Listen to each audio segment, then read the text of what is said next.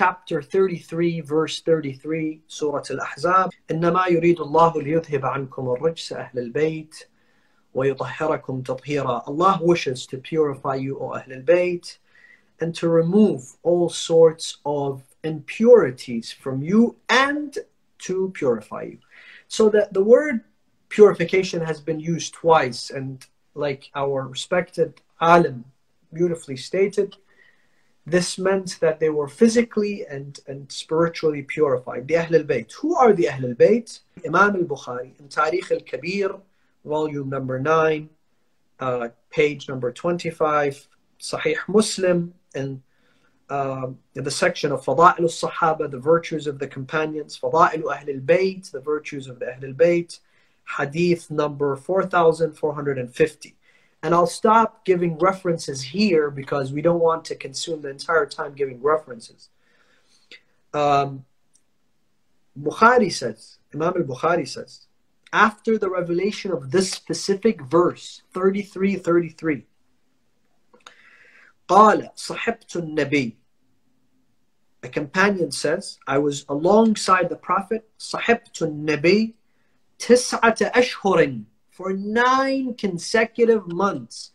فكان إذا أصبح كل يوم every day that he would wake up يأتي باب علي وفاطمة he would come to the door of Fatima and Ali فيقول السلام عليكم يا أهل البيت peace be upon you سلام عليكم أهل البيت then he would recite this verse إنما يريد الله ليذهب عنكم الرجس أهل البيت وَيُطَهِّرَكُمْ تَطْهِيرًا to specifically tell the entire Muslim community and for history that those five individuals are the Ahl al-Bayt. Now we have other traditions of Hadith al-Kisa and how this verse was revealed in the house of Umm Salama and Umm Salama tried to enter underneath the Kisa and Rasulullah told her, Ya Umm Salama, anti ala khair, you are a very good pious woman, but this specific Kisa and this specific occasion belongs to us five individuals. Now, what does this verse mean? That is the very first question that we will ask Sheikh Muhammad Umar Ramadan. Is it possible then after this verse, Allah subhanahu wa ta'ala is a witness for the Ahlul Bayt. He's a he's he's being a witness upon their purification. Could then Fatima, na'udhu billah, na'udhu billah, lie? Could she claim something falsely? Could she accuse someone falsely? Could she anger? She, could she be angry falsely? While Allah subhanahu wa ta'ala is the greatest witness to her or for her purity.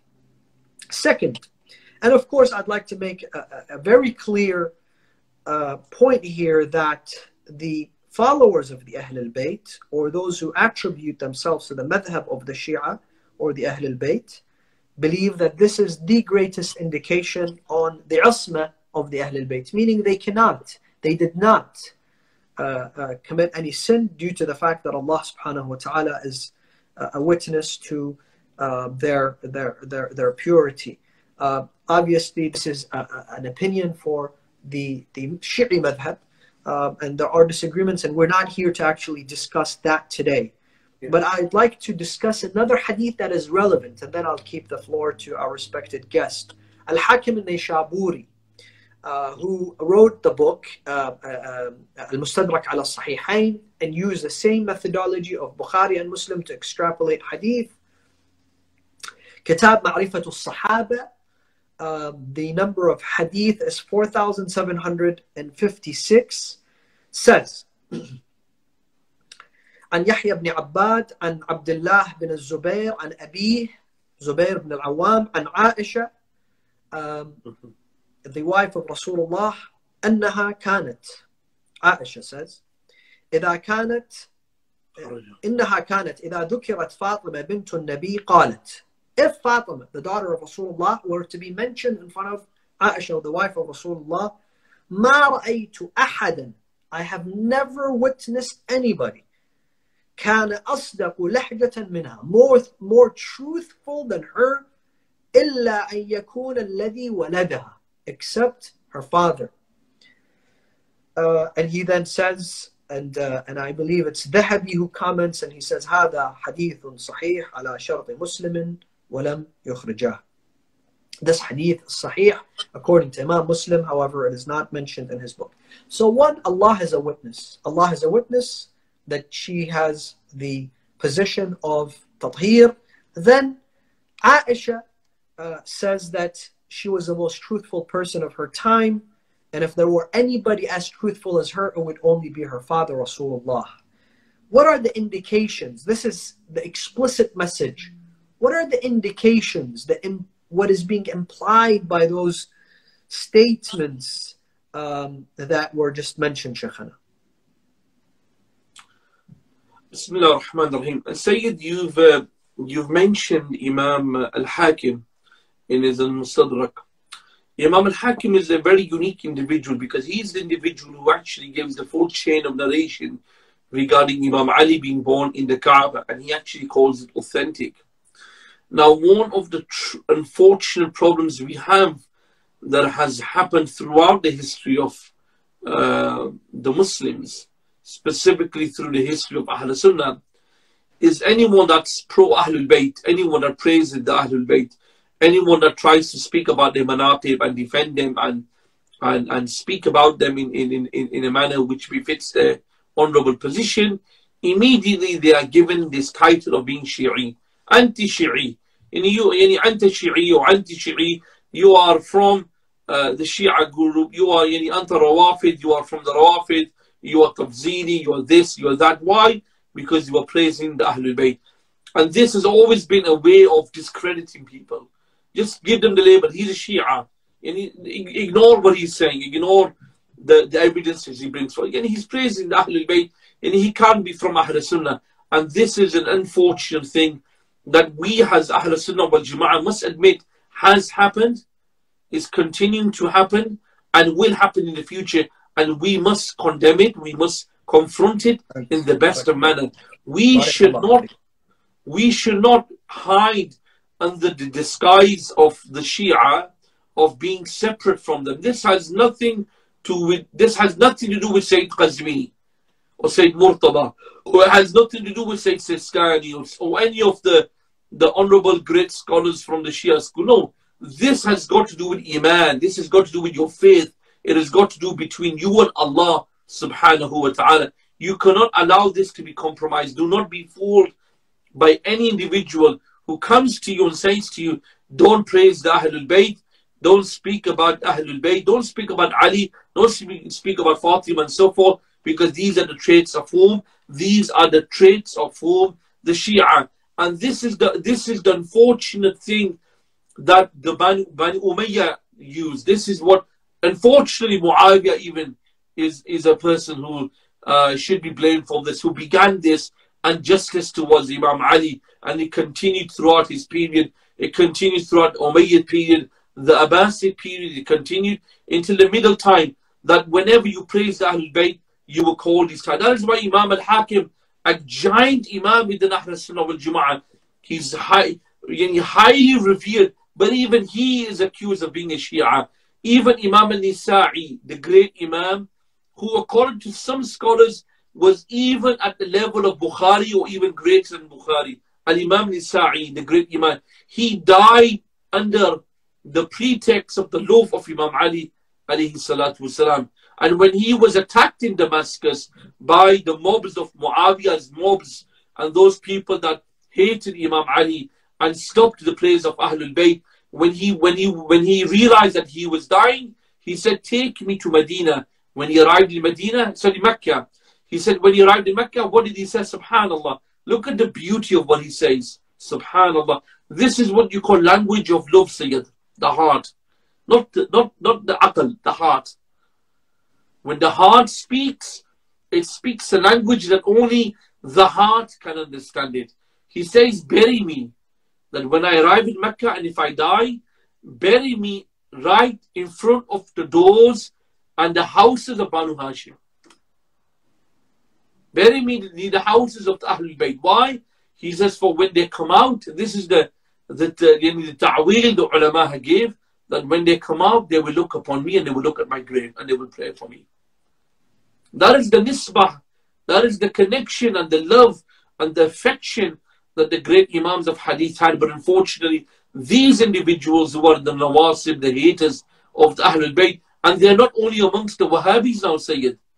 You are seeing now, for example, Sayyid in Pakistan, the Nawasib have very, uh, uh, I don't know what to use the word, what the word is coming to my mind, very diplomatically and very uh, shrewdly have infiltrated every single group within Ahl Sunnah wal Jama'ah in Pakistan now. So amongst the Barelwis, for example, you never had Nawasibism in them. Now you are seeing all this Nasbi and Nawasibism rubbish that comes from their mouth, from some people's mouths, who praise, for example, Marwan, and they will praise uh, Yani. They will actually have the audacity to say that Yazid never ordered the killing of Imam al Hussein. For what reason? To try to diminish the greatness of these people. And this is a great injustice.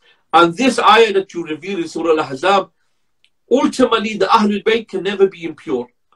The Ahlul Bayt physically can never be impure. Anyone that says, and this is a, this is a uh, this is a reply to those brothers, and I we pray for them that Allah will guide them.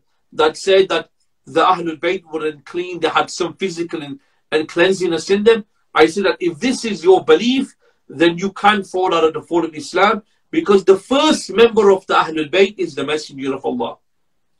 And the Prophet ﷺ has no najasa, he has no impurity with him, whether physically, whether ruhaniya, jismaniya, any type of impurity cannot be attributed to the Messenger of Allah. What is the meaning of this verse according to our aima? What have our Mufassireen said? Again, I don't want to give you a list of all scholars. You can go to all the early tafsir, but please avoid Ibn Kathir on this verse because Ibn Kathir on this verse, he really does injustice.